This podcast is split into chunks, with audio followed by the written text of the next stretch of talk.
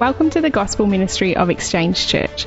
Thank you for connecting with us for our Bible talk today, and please feel free to share these talks with others as well. It's our desire to connect people to Jesus and grow people in Jesus. To find out more about us, please visit our website www.exchangechurch.org.au. We have uh, started a new sermon series just uh, last week, uh, 1 and 2 Samuel. Uh, God always provides, God always does provide. He never fails. He never fails to do that.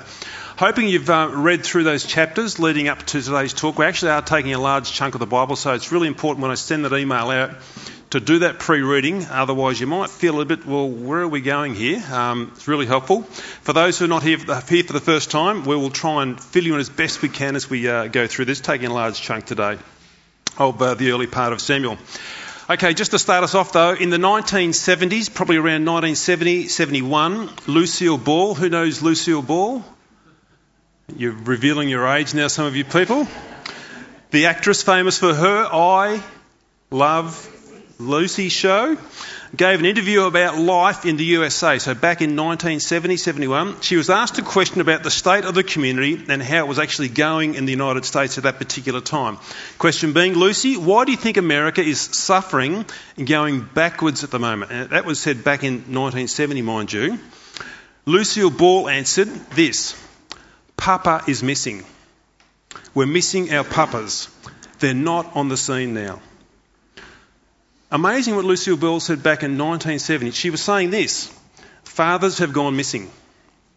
They're failing to lead and their families are falling apart. That's why America's going down the chute. Now, she said that back in 1970. Imagine if she was alive today, what she would say about today's current state of affairs.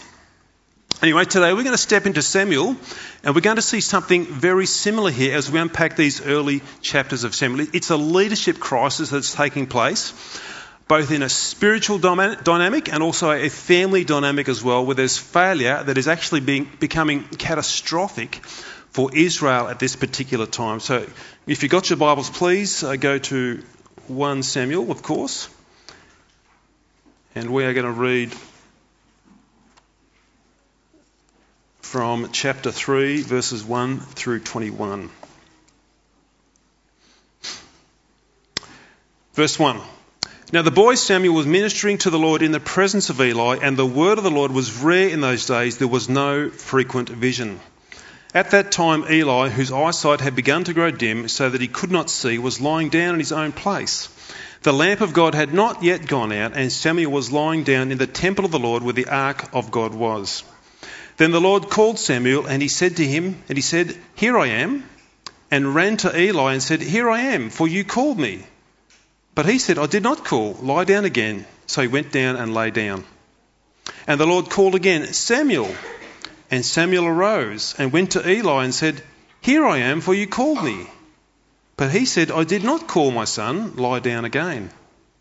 Now Samuel did not yet know the Lord, and the word of the Lord had not yet been revealed to him.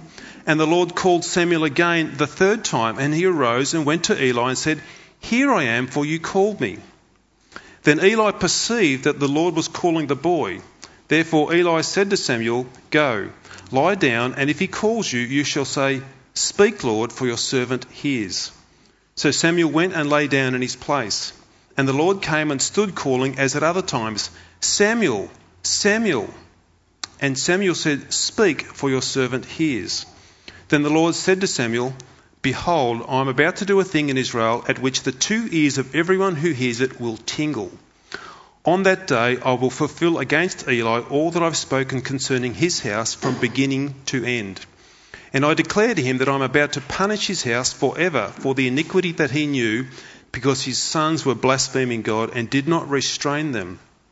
Therefore I swear to the house of Eli that the iniquity of Eli's house shall be atoned for by sacri- shall not be atoned for by sacrifice or offering forever. Samuel lay until the morning. Then he opened the doors of the house of the Lord, and Samuel was afraid to tell the vision to Eli. But Eli called Samuel and said, Samuel, my son. And he said, Here I am. And Eli said, What was it that he told you? Do not hide it from me. May God do so to you, and more also, if you hide anything from me of all that he told you. So Samuel told him everything and hid nothing from him. And he said, It is the Lord. Let him do what seems good to him. And Samuel grew, and the Lord was with him, and let none of his words fall to the ground. And all Israel from Dan to Beersheba knew that Samuel was established as a prophet of the Lord. And the Lord appeared again at Shiloh, for the Lord revealed himself to Samuel at Shiloh by the word of the Lord. Father, thank you for this uh, unbelievable opportunity to open up your word.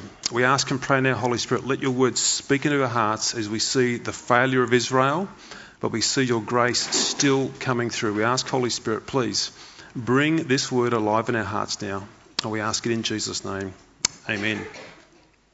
Okay, so we are stepping through 1 and 2 Samuel, and we're seeing the Lord provide for his purposes and plans in bringing about a Saviour to rescue us from our broken lives and particularly also to rescue Israel ultimately as well.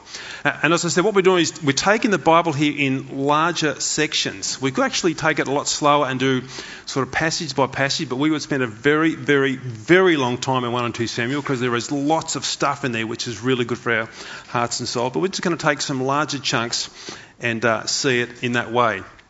Uh, as I said, important that you actually do that pre-reading to help us on a Sunday. Okay, the nation of Israel is, is in a bad way. We looked at that last week. It's sort of coming out of the period of the judges, or at the end of that time.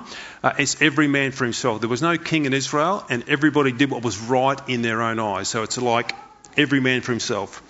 Uh, there's a leadership crisis amongst them, and they're failing in leadership in the spiritual direction and also they're failing in leadership in a family direction as well, on both fronts here in leading uh, in these areas. Despite all this failure, despite all this failure, God will provide. That's what Samuel is about, God providing. He'll provide a way for his people to move forward into restoration and redemption as they come back to God through his grace that he gives to them. That's where we're going to go today. Despite our many failures, and we've all got failures in our life, despite our many failures, God gives us grace to return to Him again and to be restored. Okay, so these opening chapters here, um, particularly we just read from sort of 2 through until uh, maybe the first couple of verses in chapter 7, is really uh, recounting the failures of Israel here coming out of the period of the judges, and it's paving the way forward for God to begin to carry out his plans and purposes here of salvation and rescue to restore Israel at this time. We pick up the story from 2 verse 12. We finished last week at 2 verse 11. Uh, now, where the author gives us a description of Hophni and Phinehas, the sons of Eli. It's a really short, succinct verse here, but here's what he says in verse 12 of chapter 2. Now, the sons of Eli were worthless men they did not know the Lord. You wouldn't want that on your CV, would you? He is a worthless man. This is not good. Hophni and Phinehas were meant to be the spiritual leaders amongst Israel along with their father Eli. They were the priesthood who were caring for the temple, actually priests before the people of Israel. But what are they? What does the author tell us here? They were worthless men. They had no spiritual backbone and they had no true deep convictions for the Lord. They simply lived for themselves, these people. And we're told there they did not know the Lord. Now, they knew about the Lord from a head knowledge because they knew about the temple rituals and the temple sacrifices and that sort of perspective. They knew about the Lord. They could do all that, but they did not know the Lord truly in their heart. They had like a superficial knowledge of who God is, but not a heart knowledge. Their heart wasn't gripped by the beauty, the wonder, and the majesty of God. For them, God was simply a means to an end. I want something, I'll use God to help me get what I want. That's all it was for these guys. Now, if you had read through chapter, uh, verses 12 to 17 in chapter 2, here's what you would have seen they would have got up to. As people brought meat to the temple to be sacrificed, Hophni and Phinehas sent their sort of minions down, or their servants down, to forcibly take the meat from these people as they brought to the temple to be sacrificed. And then they would sit around and have a barbecue with that meat, taking the choice cuts of the lamb and the beef. Now, they weren't supposed to do that. If you read through there, you would have seen what they could do was the meat could be boiled first. They could actually shove a prong in there, and whatever come up, that is what the priest could take. But they weren't happy with that. They said, no, no, we actually want to get and short circuit that process. We want to take the best stuff right from the outset. So straight away, here they are. They're holding the offerings of the Lord in contempt. It's a bit like they kicked these offerings around. They had no regard for these offerings. They, it's a bit like they kicked these offerings like shifting a dead dog off the road. They had no regard for the Lord truly and what was happening there. And if that's not bad enough, in the way they were just treating the offerings with contempt, in chapter 2, verse 22, these spiritual leaders, and Hophni and uh, Phinehas, were having sex with the ladies in the temple. So not only were they stealing the meat, they're just hooking up with any woman they can find in the temple as well. Another indication here of this failure and corruption in the spiritual leadership here in the nation at that particular time. Eli the father really was no better. He was aware of his son's sinful living. He was aware that this was taking place because he said, I've heard these reports. And he really did next to nothing to correct this or try and restore this or pull this back into order.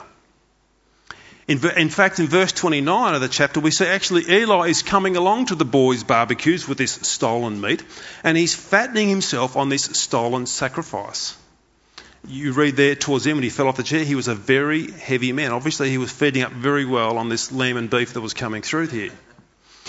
Now, in Luke in chapter 3, verse 13 as well, have a see here what happens. God declares judgment on Eli's household, and we're shown here that he didn't restrain them. Have a look there in the last few words of, of verse 13. And he did not restrain them. He just stepped back. He sort of really just let them go and indulge themselves. Now, just to top off, as it were, this spiritual leadership of, uh, failure, have a look at what they do in chapter 4. They're actually battling with the Philistines at this particular time. That's the sort of the sworn enemy of Israel at that time, and they're losing badly, like big time. Thousands are being killed. So they come up with this ingenious plan. And their plan is to remove the ark, which is the, the wooden box which holds the tablets of the Ten Commandments and that. Their plan is to remove the ark out of the temple. We're going to take that with us to the battlefront a bit like a good luck charm, if you know what I mean. Surely, if we take this with us, something good is now going to happen. It's a bit like we've got this in the bag.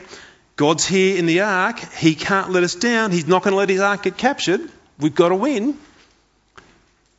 That's never meant to leave the temple.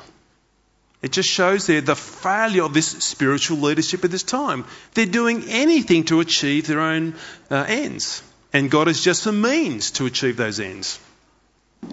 All they think they can do is use God as a tool of power to achieve what they want to get organised in life, but in no way wanting to honour Him as the Lord. Okay, that's spiritual leadership there at that particular time in Israel. It's failing basically on every front. This spiritual failure also rolls into the family failure as well. Uh, Eli seems weak, as it were, as he tries to correct his sons. He's no example for his sons in the sense of setting what it is to lead with conviction or lead with truth and honesty before the Lord. He should have actually removed them from the priesthood. That's what he should have done, even though his sons, he should have made that really hard call. And he didn't do that. He actually walked away from that. He was weak. We actually get this picture here of a father who has no true, strong conviction for the Lord. He's not willing to make that hard call. It's a failure here on the front of being a father at this particular time. In fact, if you read through that, he's more content to feast at their barbecues, as it were, other than focus on the Lord. Give me a feast of beef and lamb rather than focusing on the Lord. Now, if you combine those two things together, you actually see failure all round. It's failure to see God as sovereign and holy and just and almighty, and they fail in a spiritual direction, and they fail also in a family direction as well. Following the story on, we see in chapter 2 that God decrees that he'll put to death these sons and bring down the house of Eli uh, for this failure. Now, sometimes you can read that and say, well, that sort of just takes your breath away when you read what's happening there. But it's really important to see here that God will not be dishonoured. God will not be willfully dishonoured and allow his glory to be trashed. That's not who God is. He won't do that. And this is what actually happens. the ark does go into battle. It is captured by the Philistine. Hophni and Phinehas are both killed as they've sort of gone to the battlefront with their good luck charm in their mind. This news now comes back to Shiloh with this trembling heart, as, as Dot uh, read for us there before, because he's worried about the ark. He, he, didn't even have the conviction to say, No, boys, you're not taking the ark. That's got to stay in the temple. That shows again. Anyway, Eli falls off his chair, breaks his neck, and he dies. Phinehas' wife gives birth to a son with the shock of this news coming that the ark has been stolen, her husband's been killed, and she dies during childbirth. And, and she gets enough time to say, Let's call the child Ichabod. What does Ichabod mean? It means the glory of the Lord has departed. It's a deplorable scene as we see the nation of Israel at this point. The glory of the Lord has departed. There's failure on every front. There's failure in the spiritual leadership and there's failure in the family leadership as well. The glory of the Lord has departed. There's no evident glory of God in the lives of these Israelites. What can God do with this rebellious, contemptible nation that treats him like a magic genie just to give it a bit of a rub every now and again to see what God can do for us? What will God do with them? God's not finished with Israel. God isn't finished with Israel.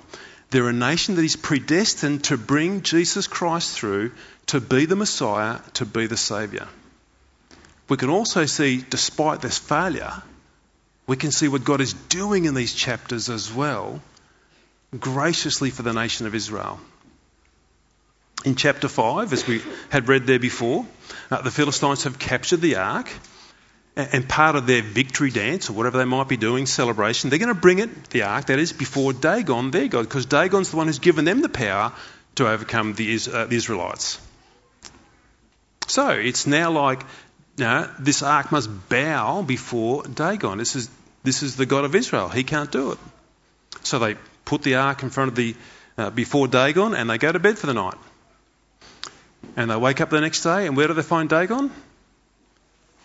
He's face down in front of the ark.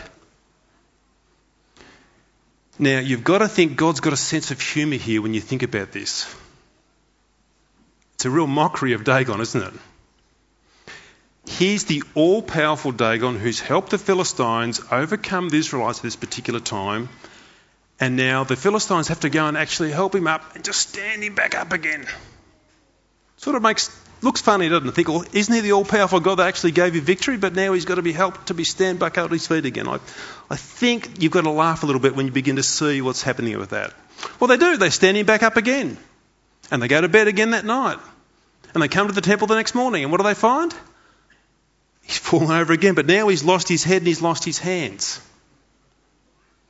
God's trying to say something to them there. What's he doing? Well, the Israelites didn't know at that particular time, but they actually would have heard about it later on. He's showing the Israelites he doesn't need them to defeat the false gods of this world. Dagon, the all powerful one, just falls flat on his face because he is no God at all. He's nothing but a statue. And he's showing them that God can tear down his enemies at will. Because he is omnipotent, he is all powerful. He's even shown that to the Philistines as well. There is no God like the Lord. And Israel, when you actually begin to understand what's taking place here, and Israel, you are his chosen people. Israel, wake up. I am the Lord. I defeat all my enemies. You aren't seeing that at this stage, but this is what God's revealing to them and showing them at this point in time. That's God's grace for them. He is all powerful and He is their God. The Lord's also doing this. He's preparing for Himself a leader who will lead Israel into holiness and reverence before the Lord as an act of grace towards them. Not like Eli, Hophni, and Phinehas, but someone else, someone different. What's God doing? He's preparing Samuel as a prophet and a priest for them. Chapter 3 is all about God calling Samuel into his service on God's behalf. Have a look again at verse 1. It says here Now the boy Samuel was ministering to the Lord in the presence of Eli. and the word of the Lord was rare in those days, there was no frequent vision. Well, the word of the Lord was rare because nobody wanted God's word, and when God's word did come, nobody wanted to obey God's word. So it was really spoken, it was really obeyed. What does God do? God raises up a man, though, who will reverently fear the Lord and follow him whatever the cost may be. God's preparing someone to be his representative at this time. And what did Samuel have? He had a really hard word to deliver to Eli. That Eli's house, Eli's family were under God's judgment, and Samuel had to deliver those tragic words to Eli. What did it say back there before? Um, what I've got to say will make the ears of people tingle of what's going to happen. That's not an exciting word, that's a hard word. But this is the man that God has now raised up someone who will be faithful to declare those words. And we see Samuel summarised for us here in verses 19 to 21. It says, And Samuel grew, and the Lord was with him, and let none of his words fall to the ground. And all Israel from Dan to Beersheba knew that Samuel was established as a prophet of the Lord.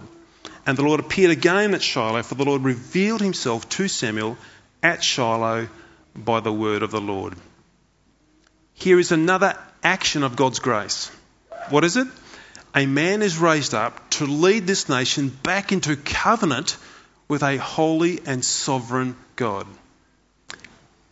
Israel doesn't deserve this. God should just walk away from them and just leave them to their own devices. God doesn't do that. He comes back and he restores.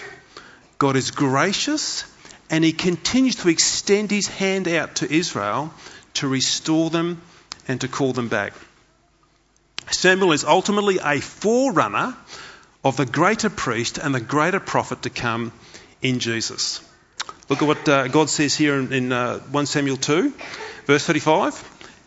And I will raise up for myself a faithful priest. This is uh, now the judgment on Eli's house and what's going to happen beyond that.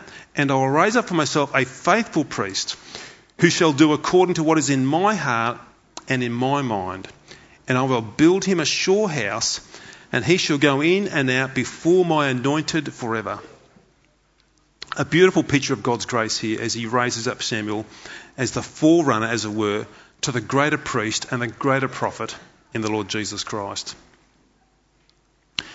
As we think about this long story here, as we think about this long series of events that are working together, I see a couple of big failures here um, on the church sometimes the world can look on upon.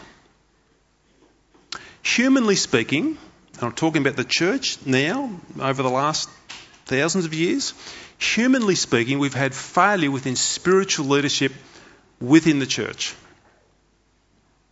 Many headlines over the years have uh, spoken to the abuse and even the immorality of church leaders. We've all seen those headlines. From pastors or church leaders who have stolen money and built these wealthy, extravagant lifestyles or church leaders or pastors who've been bullied and abused people for their own little power trips within church spiritual leadership. Or even this, church leaders who've exercised their power and their influence for sexual favours from others. It's been in spiritual leadership. What is it? It's a very, very sad indictment upon the church. It's no wonder, it's no wonder that sometimes the world looks on and mocks and ridicules the church when they see that. What other conclusion could they come to? It's terrible. Is it any wonder that the gospel seems powerless when that sort of is happening around us? We give it no credibility as a church when this spiritual leadership failure goes on in all those domains. What do we need?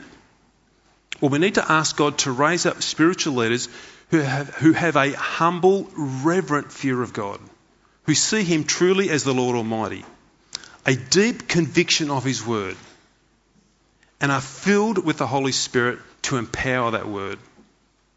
We need to see spiritual leaders who will follow the Lord no matter what the cost, not leading for popularity, not leading to gain numbers, not leading to get a social media following, but leading for the praise of God's grace as He is magnified and as He is glorified. We need spiritual leaders who will act as servants and be prepared to suffer the ridicule of this world for the cause of Christ. Israel wasn't providing that at that time. But that's the sort of spiritual leaders we need. We need spiritual leaders in the power of the Holy Spirit who will not deviate from the Word of God, who, who in love will deliver the whole counsel of God. They're the spiritual leaders that the church needs to raise up and needs to develop. Not like Eli, Hophni, or Phinehas. And you see, when we find those leaders, when we have those leaders, we need to pray for them. We need to support them in every possible way as they lead. Now, now, we don't do this prayer and support because they're somehow extra special about them. No, they're just like you or just like anybody else. But the God has simply placed them to be an instrument to shepherd the church. They need to be prayed for, they need to be supported in the challenges of that role. And have a guess what? They're not going to be perfect. They will make mistakes. They will get it wrong from time to time. They won't do it from an intentional perspective, but they will make mistakes. We still pray for them, we still support them in that moment. Let me address the men now for a moment, which doesn't mean, ladies, you can switch off. It's for all of us. We, say, we see failure in this passage as well for men who wouldn't stand up and lead as we should. The Western culture that we live in now, uh, the part that we have is, is feminising men at a rapid rate. It's disastrous what's taking place. Western culture is feminising men at a rapid rate. We have what is called a cancel culture. You may have seen that maybe in some things you've read. It's the mindset here of cancel culture of trying to rewrite history at every level that seems bent on demonising men as bullies and sexual monsters. It's called cancel culture. You've heard of the people tearing down statues in Hobart and all sorts of things? It's called cancel culture. They're trying to actually paint men as these bullies and sexual monsters. Now, some men have been that. Some men have been the culprits for our social evils, and I don't back away from the evils that some men have committed, and some of them are that. Some of them are bullies, and some of them are sexual monsters. I'm not going to step away from that. Some. But not all men are like that. That's where cancel culture is just totally wrong. Totally wrong. A number of men are trying to be caring for the weaker sex in ladies. They are trying to love them and protect them and look after them and provide for them. A number are trying to do that. But at the same time, we live in this culture that is trying to feminise men, trying to tear away their masculinity, the way God has made them. And upon that influence and other things happening in our lives, men are actually succumbing to that. And we're becoming weaker. Men have retreated from stepping up to lead in a masculine and an ungodly way in both the church and their families. This is what's happening in our culture and in the church as well. Why do we have a large amount of ladies who are willing to serve and to lead in the church while men are happy to hide in the shadows of the background? Why is that happening? Or why, in general, when we look across the churches, do we see lots of ladies volunteering and stepping up to see God's kingdom grow, while men are happy to sit passively in the pews and not really get involved? You might say, well, how do you know that, Todd? Well, this week I was a part of a Zoom call for the National, National Church Life Survey statistics, and they actually show us here that you'll find twice as many women in a church than men. And when it comes to leading through a church and leading in various positions, you'll find twice as many women leading in a church than what you will with men. Men seem to be happy to just sit back and be passive and not step up.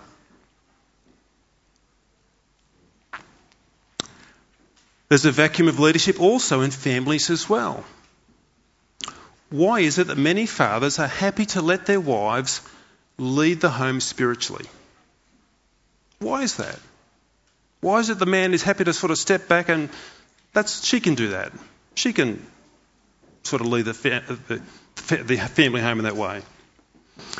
You see, When a father doesn't lead the home spiritually, it basically becomes a fatherless home. A fatherless home. The very most important thing that a father can do is actually being stepped away from and allowing the mother to do that. It becomes a fatherless home. There's no example of dad loving and treasuring Jesus and communicating that to his family by his lifestyle. There's no example of, God, of, of dad loving God's word and leading his family in prayer. He's not leading in that way. It's a fatherless home in many respects. And the flow and effect of that, when that is taking place, is not influencing the family towards the gospel. It's not showing the family this is the most important thing in my life. This is the most important thing in our family life. We're not being the fathers that Jesus has called us to be.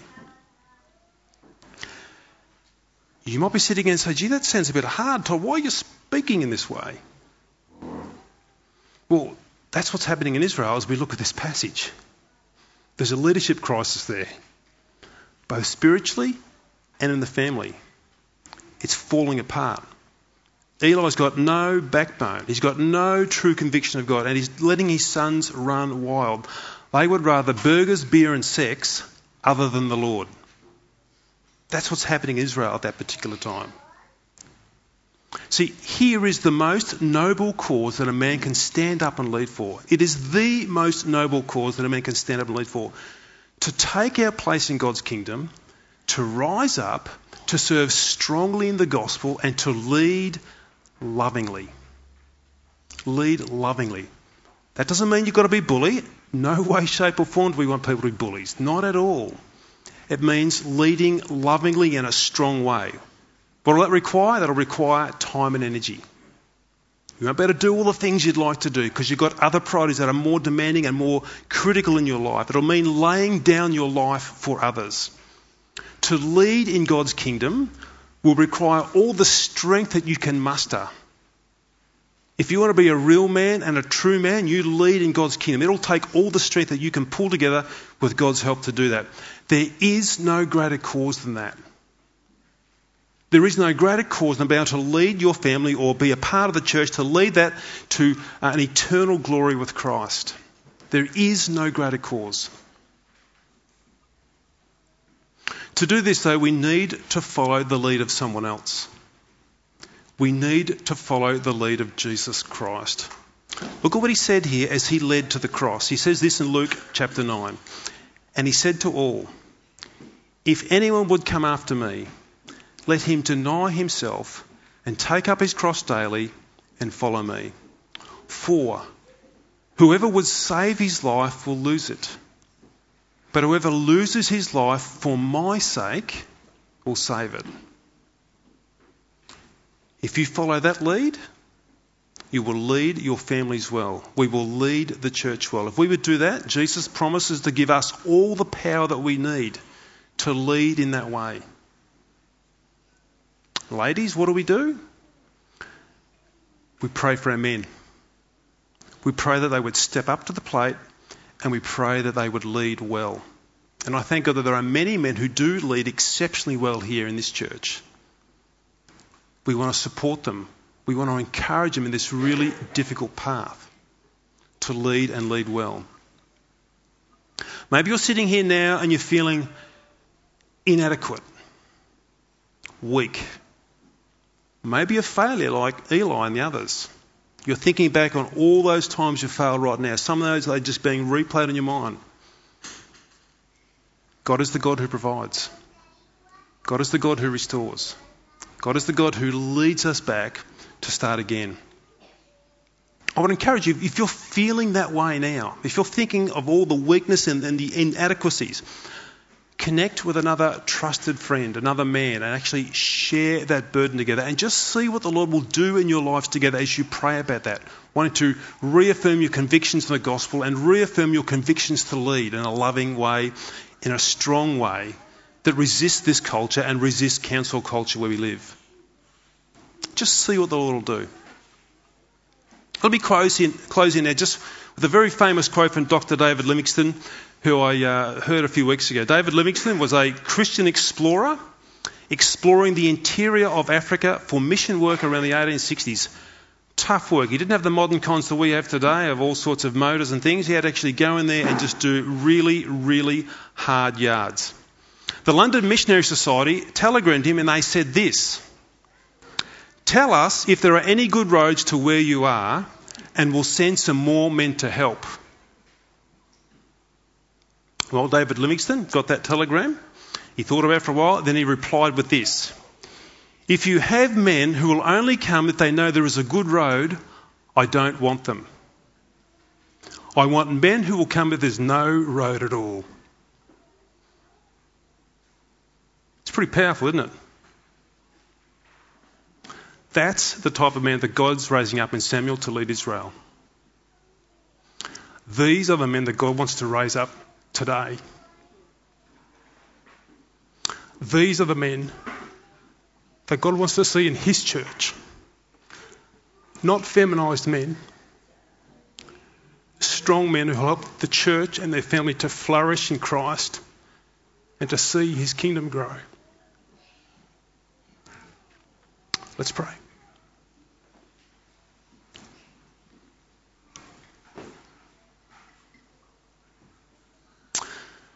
God, we thank you today that you are precious. God, we thank you today that you are loving. God, we thank you today that you are holy.